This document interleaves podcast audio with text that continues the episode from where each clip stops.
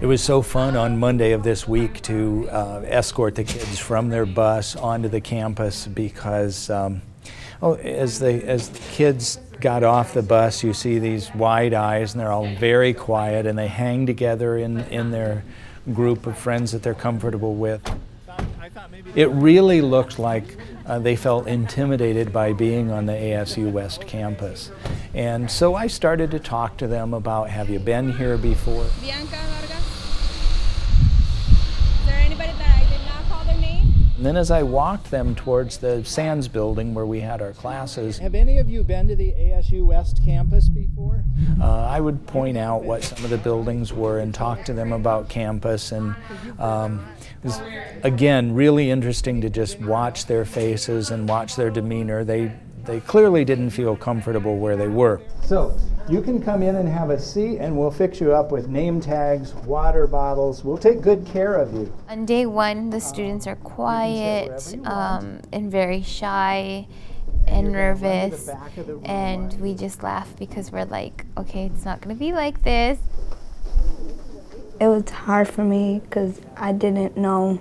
I was um, shy and nervous because I didn't know what we are going to do, and I didn't know the people.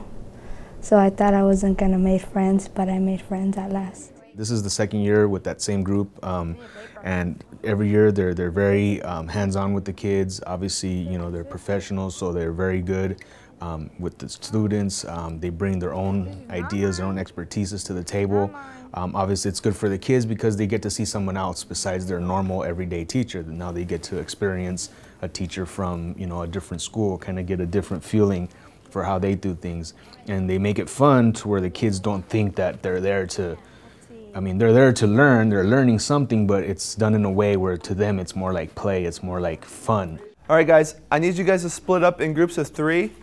Newsmakers is, is the most exciting part for me of the program, where they get to go in and edit, edit their newscast, and it's, and it's something they've never done before. You know, I know a lot of them have taken digital pictures before, a lot of them used a camcorder before, but none of them ever really made a, a newscast, so it's real exciting for me to teach it to them.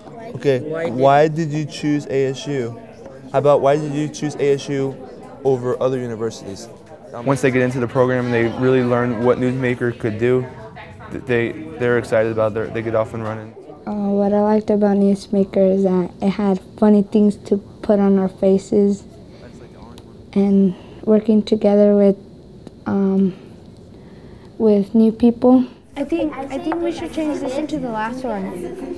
I think it was fun having Maria in our class and with us because um, we were laughing about um, the funny looks that she put on the computer newsmaker.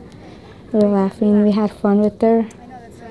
Um, we talked about what, what we're going to do when we grow up, and we told her. You know, I have to say I'm impressed. They had great questions. They had questions that I really didn't think they would have, especially after talking to the other group. These kids impressed me.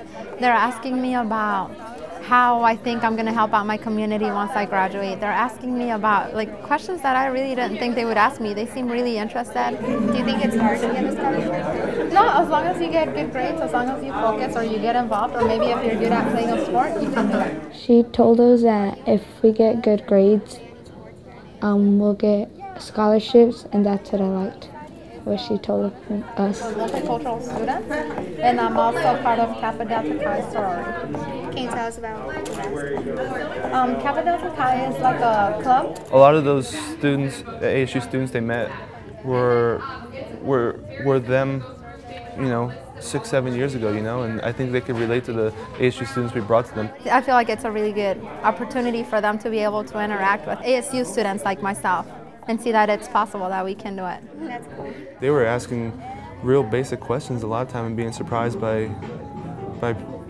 just by stuff like how much book co- books cost. They didn't really realize they have to buy their own books or a lot of them weren't aware they could live on in, in a dorm on campus, you know. Um, a lot of them really weren't aware of scholarships, so all that type of stuff was just eye-opening stuff for them. You know? Hi, my name is Alejandra, and I am here with Maria. I'm with the Conexiones. We look all real, like. I had one of the kids ask me, "Oh, did anybody ever tell you you can't do it?" And it makes me look back. I did have people telling me that, and I feel like they're asking me these questions because they're going through that themselves. And just being able to tell them, oh, it doesn't matter if people tell you can't do it, you can. It feels really, really good.